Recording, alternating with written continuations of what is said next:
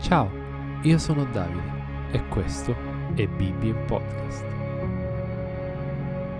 Oggi leggeremo assieme il Salmo 131.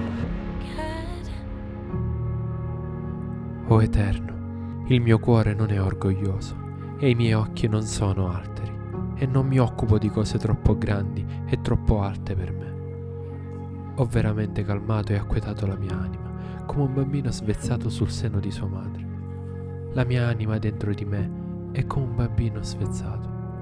O oh Israele, spera nell'Eterno, ora e per sempre.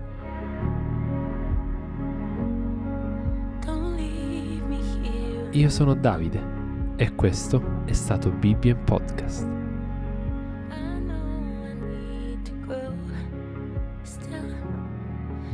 trying